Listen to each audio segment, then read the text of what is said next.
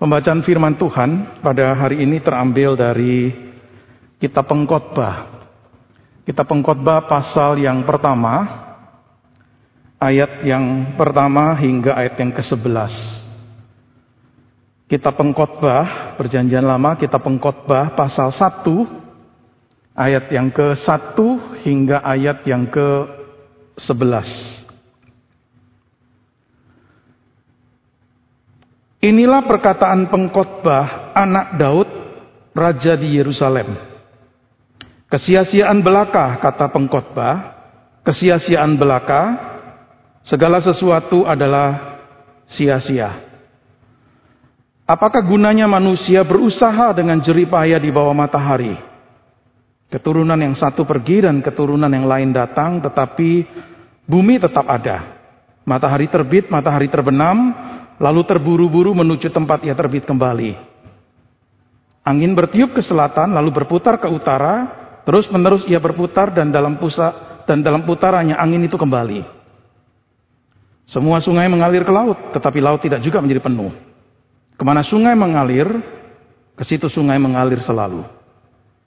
Segala sesuatu menjemukan, sehingga tak terkatakan oleh manusia, Mata tidak kenyang melihat, telinga tidak puas mendengar. Apa yang pernah ada akan ada lagi, dan apa yang pernah dibuat akan dibuat lagi, dan tak ada sesuatu yang baru di bawah matahari. Adakah sesuatu yang dapat dikatakan, lihatlah ini baru, tetapi itu sudah ada dulu lama sebelum kita ada. Kenang-kenangan dari masa lampau tidak ada, dan dari masa depan yang masih akan datang pun tidak akan ada kenang-kenangan pada mereka yang hidup sesudahnya. Sampai sedemikian jauh pembacaan firman yang berbagai mereka yang bukan hanya membaca, merenungkan, tetapi yang juga mengaplikasikan di dalam kehidupan setiap hari. Saudara kalau membaca uh, kitab pengkhotbah, pasti kita akan menemukan satu istilah yang berulang kali muncul, yaitu istilah atau kata kesia-siaan. Muncul sebanyak 38 kali di pembukaan. Tadi kita melihat di ayat yang kedua, kesia-siaan belaka kata pengkhotbah, kesia-siaan belaka segala sesuatu adalah sia-sia. Dan menjelang akhir atau penutup dari kitab ini di pasal 12 ayat yang ke-8 muncul ungkapan yang senada. Kesia-siaan atas kesia-siaan kata pengkhotbah, segala sesuatu adalah sia-sia. Sudah melihat ini satu kata yang penting, tetapi ini juga satu tema yang penting di dalam kitab pengkhotbah. Cuma sayangnya saudara, istilah ini, kesia-siaan atau sia-sia itu, dimaknai agak kurang tepat. Sehingga menimbulkan salah persepsi, maka ada anggapan bahwa kitab pengkhotbah itu satu kitab yang pesimistik. Saudara, kekeliruannya di mana? Saudara kekeliruannya lah kita melihat kata sia-sia atau kesia-siaan itu di dalam pengertian tidak ada gunanya. Sesuatu yang kita anggap itu percuma.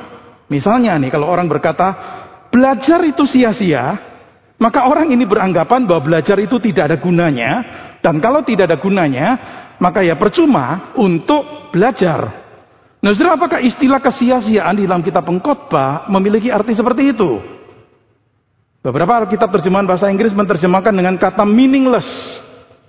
Tidak ada artinya, tidak berarti, tidak ada makna dan signifikansinya.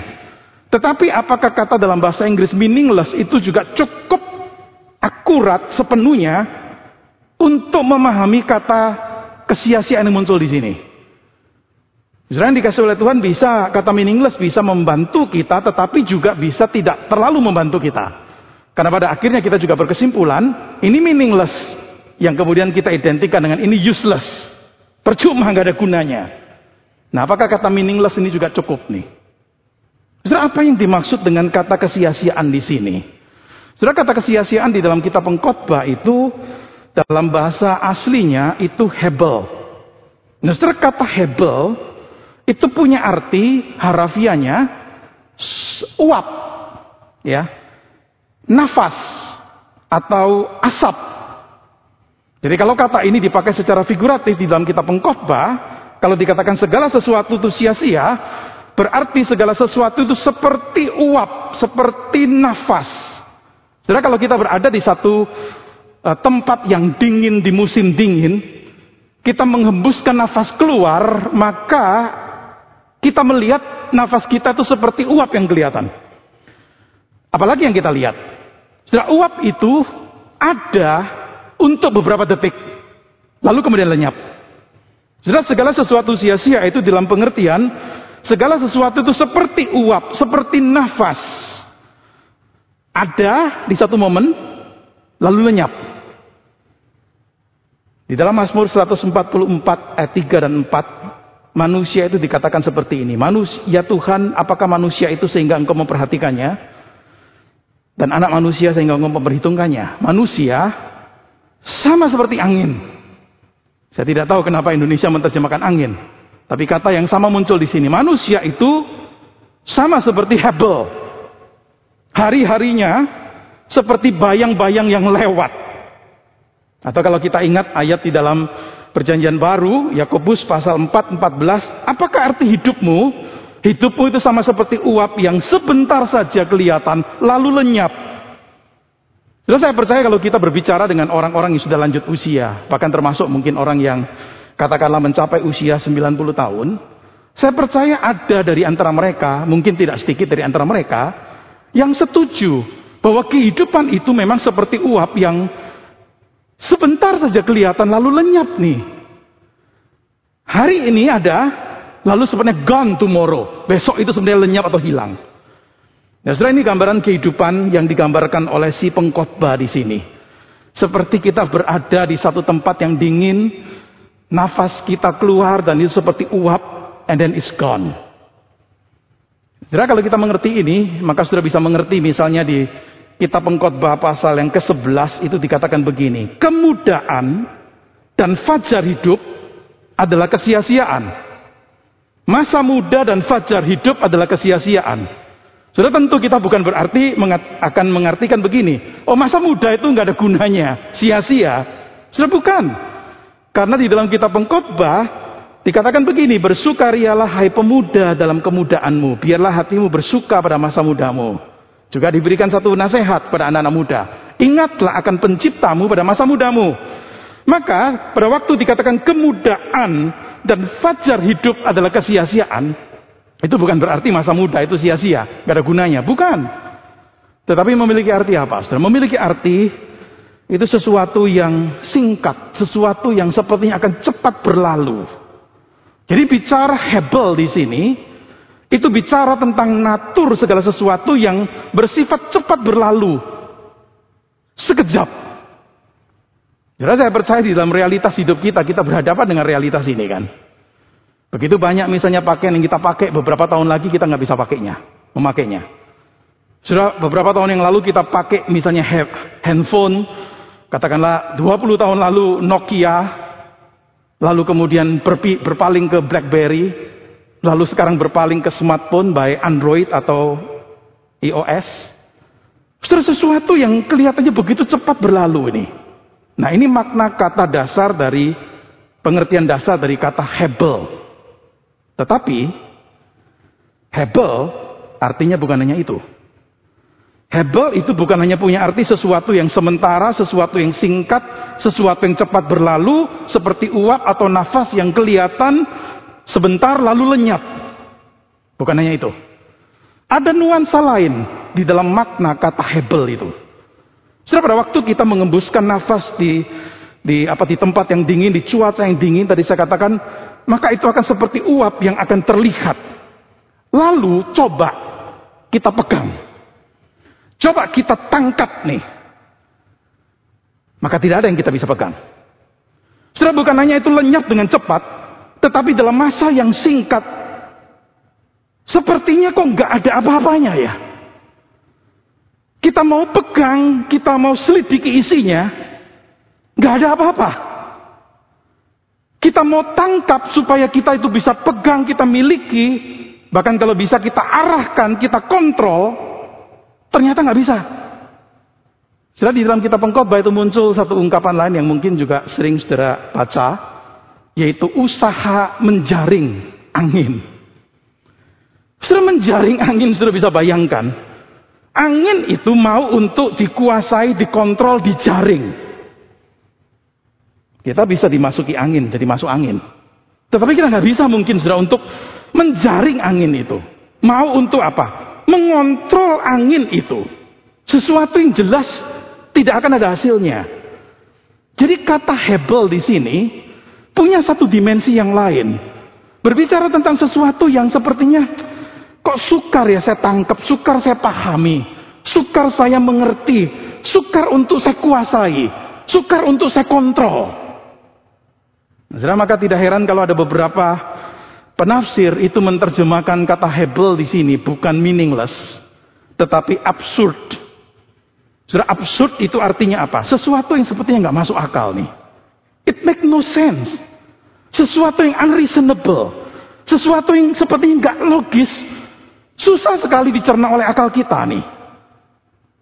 Absurd itu berarti kita berkata begini. Harusnya nggak begitu. Absurd itu berarti kita berkata kok tidak seperti yang diharapkan ya. Absurd itu berarti ada jurang besar antara apa yang diharapkan dengan apa yang dialami. Jadi istilah Hebel di sini sudah bicara tentang kehidupan itu memang penuh dengan teka-teki. Kehidupan itu memang incomprehensible. Nggak bisa dipahami, penuh teka-teki misterius. Banyak pertanyaan yang tidak terjawab. Dan banyak pertanyaan tidak dapat dijawab. Maka usaha untuk memahami teka-teki dalam kehidupan itu tidak akan sepenuhnya berhasil dan tidak akan memuaskan. Saya ambil contoh. Di dalam kitab pengkhotbah itu ada perikop yang bunyinya seperti ini. Ada satu kemalangan yang telah kulihat di bawah matahari yang sangat menekan manusia. Orang yang dikaruniai Allah kekayaan, harta benda dan kemuliaan sehingga ia tidak kekurangan suatu pun yang diingininya. Tetapi orang itu tidak dikaruniai kuasa oleh Allah untuk menikmatinya. Melainkan orang lain yang menikmatinya. Inilah kesia-siaan dan penderitaan yang pahit. Sudah bagaimana bisa seorang diberikan kekayaan dan memiliki segala sesuatu yang dia inginkan, tapi nggak bisa menikmati itu. Sudah kita nggak bisa memahami kenapa terjadi seperti ini. Atau contoh lain, di pasal yang ke-8 ada perikop ayat yang bunyinya seperti ini. Ada satu kesia-siaan terjadi di atas bumi. Ada orang-orang benar yang menerima ganjaran yang layak untuk perbuatan orang fasik. Dan ada orang-orang fasik yang menerima pahala yang layak untuk perbuatan orang benar. Aku berkata, ini pun sia-sia. So ini artinya loh. Jadi sudah ada orang fasik menerima ganjaran yang harusnya untuk orang benar dan sebaliknya. Bagaimana kita bisa memahami realitas ini nih? Sudah kehidupan itu memiliki banyak variabel yang sulit untuk diprediksi dan dikontrol. Fakta pandemi COVID selama dua tahun ini menunjukkan realitas kehidupan yang hebel ini. Dalam pengertian kita nggak bisa pahami, kita nggak bisa prediksi, kita nggak bisa duga, kita nggak bisa batasi, kita juga nggak bisa kuasai dan nggak bisa kontrol. Dari satu tempat, satu virus kecil bisa menyebar ke seluruh dunia. Sepertinya negara-negara termasuk yang superpower pun kewalahan. Nggak sanggup untuk menangani, mengontrol. Jadi si pengkhotbah ini sudah bicara dimensi ini loh. Dimensi uh, enigmatic, dimensi puzzling, teka-teki. Sulit dipahami. Manusia ingin tahu apa yang terjadi, nggak bisa. Manusia ingin mengerti juga tidak bisa. Nah, sudah kehidupan yang hebel seperti ini jelas menimbulkan kefrustrasian kan. Sehingga bisa membuat orang merasa nggak ada gunanya. Jadi bukan karena kehidupan itu nggak ada gunanya atau sia-sia, tetapi kita yang merasa nggak ada gunanya. Jadi istilah istilah hebel harus dilihat dari dua dimensi ini.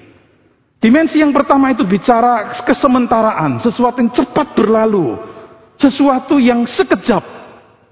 Dimensi yang lain adalah dimensi puzzling ini.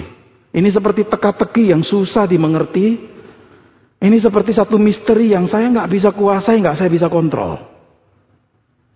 Saudara di dalam kitab pengkhotbah dua dimensi ini harus dilihat bersama-sama. Ada ayat yang tertentu menekankan dimensi pertama, ada ayat yang tertentu menekankan dimensi yang kedua. Dan cukup sering juga keduanya itu bergabung. Nah si pengkhotbah ini, kalau saudara ada waktu membaca seluruh kitab pengkhotbah, saudara lihat bagaimana dia coba untuk memahami kehidupan di bawah matahari, yaitu kehidupan di bumi ini, dari berbagai angles, dari berbagai sudut, dari berbagai perspektif. Dia coba memahami melalui hikmat. Dia cari, dia kejar hikmat. Dia juga mencoba untuk mencari atau mengejar pleasure, kesenangan.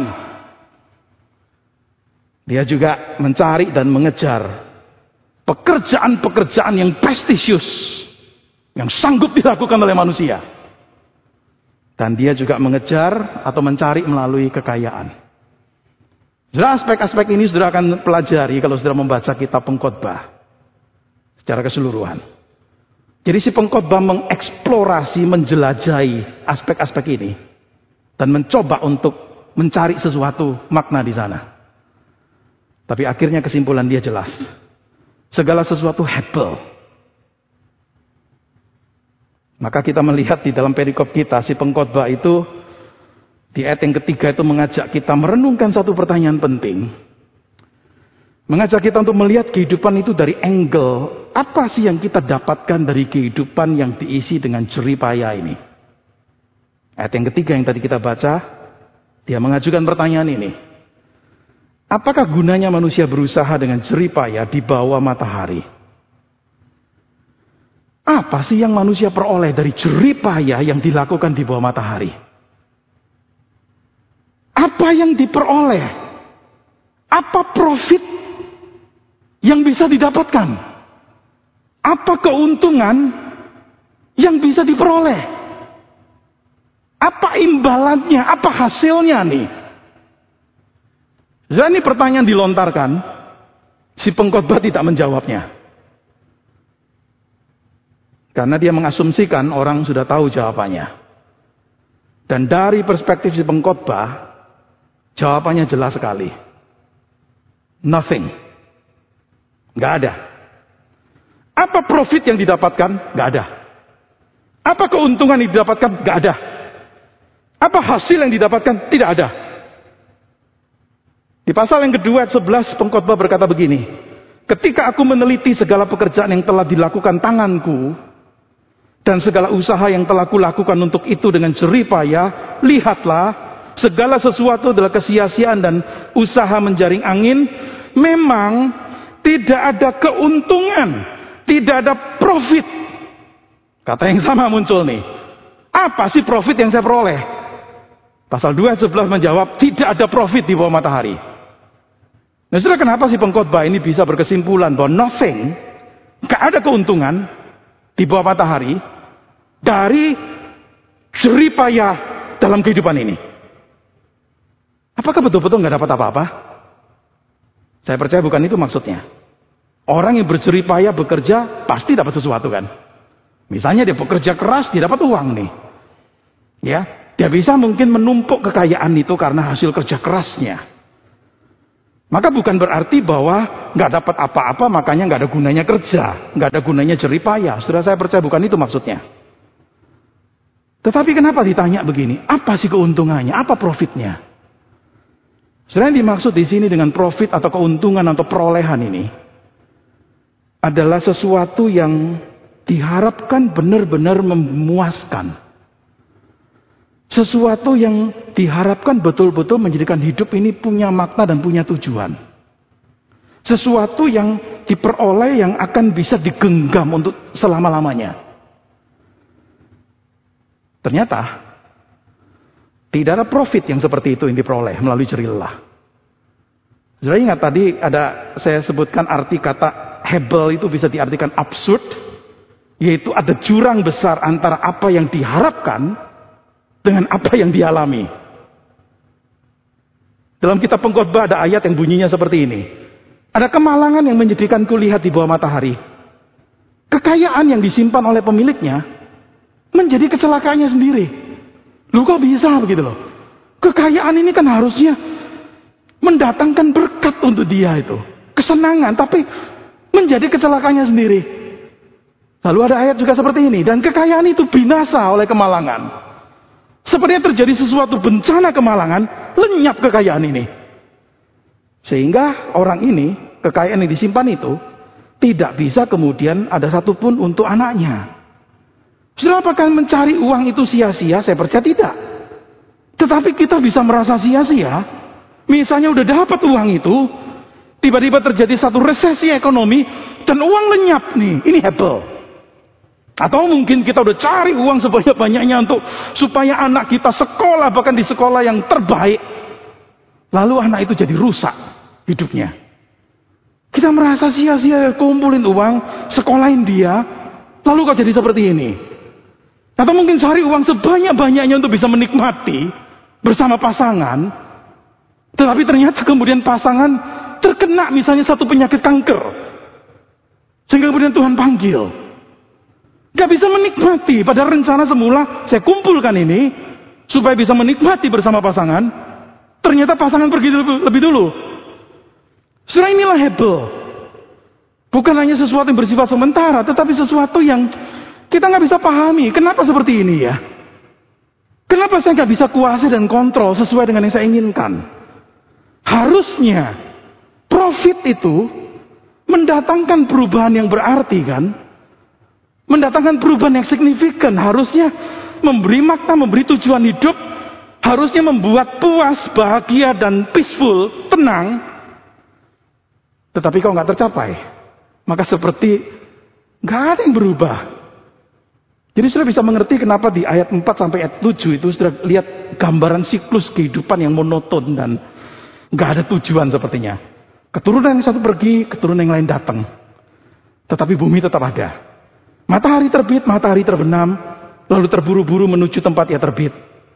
Angin bertiup ke selatan, lalu berputar ke utara, terus-menerus berputar, di dalam putarannya kembali lagi. Semua sungai mengalir ke laut, tetapi laut juga tidak jadi penuh. Nusra ini satu siklus kehidupan yang monoton, yang yang sepertinya purposeless, gak ada tujuan yang dicapai. Sepertinya ada perubahan, sepertinya, tetapi kok tidak ada perubahan. Nothing is change. Nah siklus ini terus berjalan. Nah gambaran ini dipakai nih oleh si pengkhotbah untuk gambarin ini loh. Sebagai satu analogi lo menggambarkan manusia yang berusaha keras dapatkan profit itu kelihatannya memang mau ada perubahan, tetapi ternyata tidak ada perubahan. Pada waktu tidak punya banyak uang, Hidupnya itu tidak tenang, tetapi pada waktu punya banyak uang pun tidak tenang. Lu ada perubahan tapi juga tidak ada perubahan. Maka di ayat yang ke-8 dikatakan begini, segala sesuatu menjemukan sehingga tak terkatakan oleh manusia. Mata tidak kenyang melihat, telinga tidak puas mendengar. Sudah menjemukan, menjemukan di sini harusnya diterjemahkan melelahkan. Jalani siklus hidup seperti itu kerja keras akhirnya apa? Melelahkan. Sampai dikatakan apa? Mata nggak kenyang melihat, telinga nggak puas mendengar. Kehidupan itu melelahkan karena manusia sepertinya nggak pernah henti-hentinya puas untuk mencari dan mencari dan mencari. Maka pengkhotbah pasal 5 ayat 9 berkata begini. Siapa mencintai uang tidak akan puas dengan uang. Siapa mencintai kekayaan tidak akan puas dengan penghasilannya. Ini pun sia-sia. Ini pun hebel. Dan puncaknya itu ayat 11. Kenang-kenangan dari masa lampau tidak ada. Dan dari masa depan yang masih akan datang pun tidak akan ada kenang-kenangan pada mereka yang hidup sesudahnya. Kalau saya boleh terjemahkan bebas seperti ini. Ayat 11. Segel, setelah kita melakukan semua hal di dunia ini, kita mati. Lalunya, lalu sepertinya terlupakan. Sepertinya nggak ada kenang-kenangan tentang kita ini. Udah kerja keras, lalu kita mati. Dan kita dilupakan. Umumnya mayoritas manusia di dunia mengalami hal ini. Memang ada beberapa orang tertentu yang mungkin masih diingat terus nih. Ada. orang-orang terkenal yang diingat meskipun sudah mati. Tetapi secara umum, kebanyakan manusia setelah mati sepertinya tanda kutip terlupakan. Surat tema hari ini adalah Remember Our Meaningless Life. Kalau saya boleh sedikit ubah, adalah Remember Our Hebel Life. Mengingat kehidupan kita yang hebel ini loh. Jadi kita mengkhotbah itu mempresentasikan bahwa kita pandangan yang jujur dan realistis tentang kehidupan di dunia. Bicara mengenai kehidupan sebagaimana ya apa adanya yang memang kita lihat dan kita alami. Bukan bicara tentang kehidupan sebagaimana yang kita idamkan. Kita punya idealismenya kita sendiri, punya impian, punya idaman. Tapi kita pengkhotbah ajar kita tunjukkan kepada kita ini loh kehidupan. Dan kita sendiri sebagai manusia diajak untuk realistis melihat diri kita sebagai manusia yang terbatas. Tidak akan mendapatkan semua jawaban untuk semua pertanyaan kita. Kita tidak akan tahu apa yang terjadi di masa depan.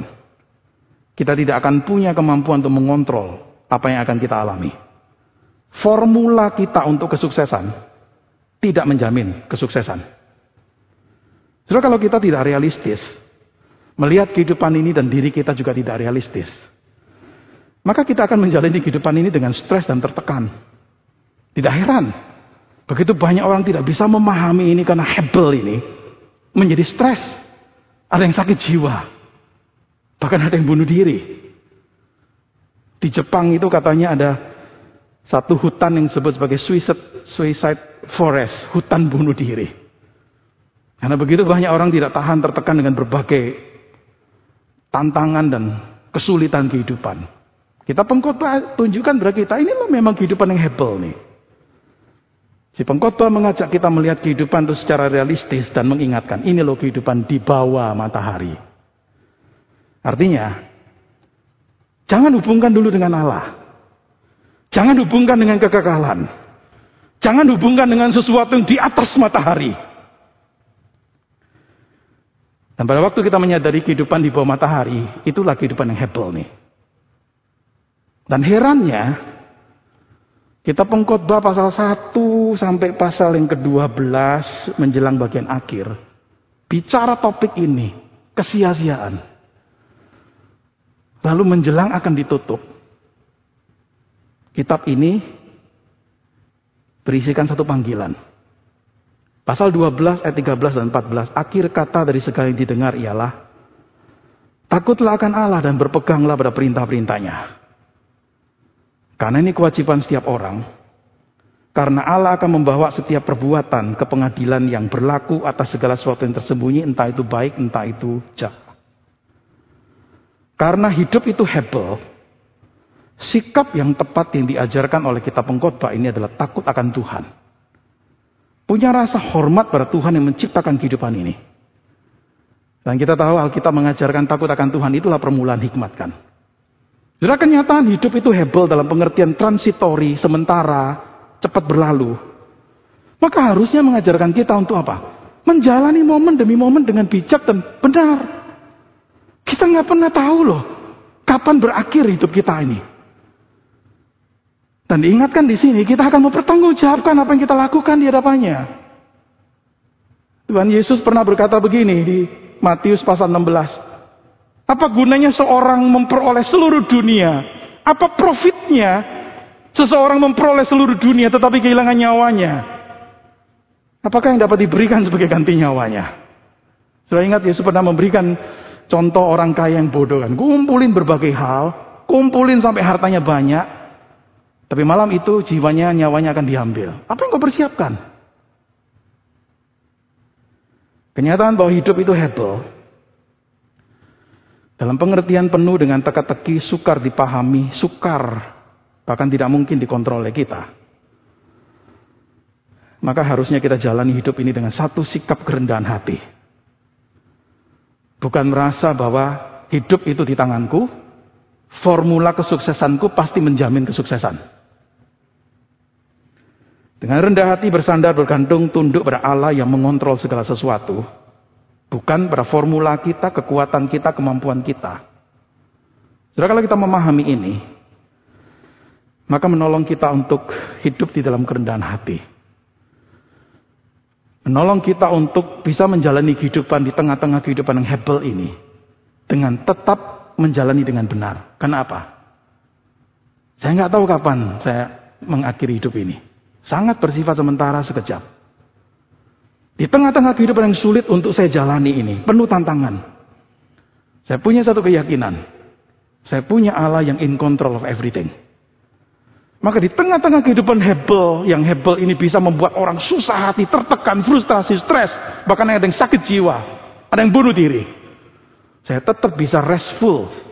Kenapa? Karena saya punya Allah yang in control of everything. Dia tahu masa depan saya, dia tahu apa yang terjadi. Dia izinkan termasuk yang sulit. Dia tidak pernah tidak mengasihi saya. Jadi kalau kita bisa memahami seperti ini akan menolong kita untuk memahami diri kita di tengah-tengah kehidupan yang hebel ini. Mari kita berdoa. Tuhan berkati renungan firman-Mu pada kebaktian doa malam ini. Kami diajar untuk mengingat beberapa hal berkaitan dengan diri kami. Diajar untuk mengingat kematian kami, Diajar untuk mengingat keterbatasan kami. Diajar untuk mengingat kehidupan kami di dunia ini adalah kehidupan yang hebel. Di satu sisi kami menyadari kehidupan yang sangat cepat berlalu. Sekejap, sementara. Dan di sisi yang lain kami menyadari dalam kehidupan ini pun.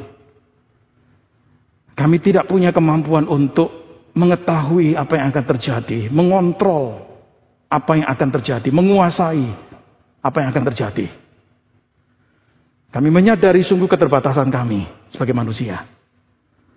Ya Tuhan, di tengah-tengah kehidupan yang hebel seperti ini, tidak sedikit orang akhirnya merasa frustrasi, tertekan, stres, bahkan ada yang sakit jiwa dan bahkan ada yang bunuh diri. Di tengah-tengah realitas seperti ini Tuhan kami dibawa oleh si pengkhotbah di akhir dari kitab pengkhotbah untuk melihat Tuhan yang ada. Melihat Tuhan yang bertahta. Memiliki rasa takut akan Tuhan, menghargai Tuhan. Tunduk pada Tuhan.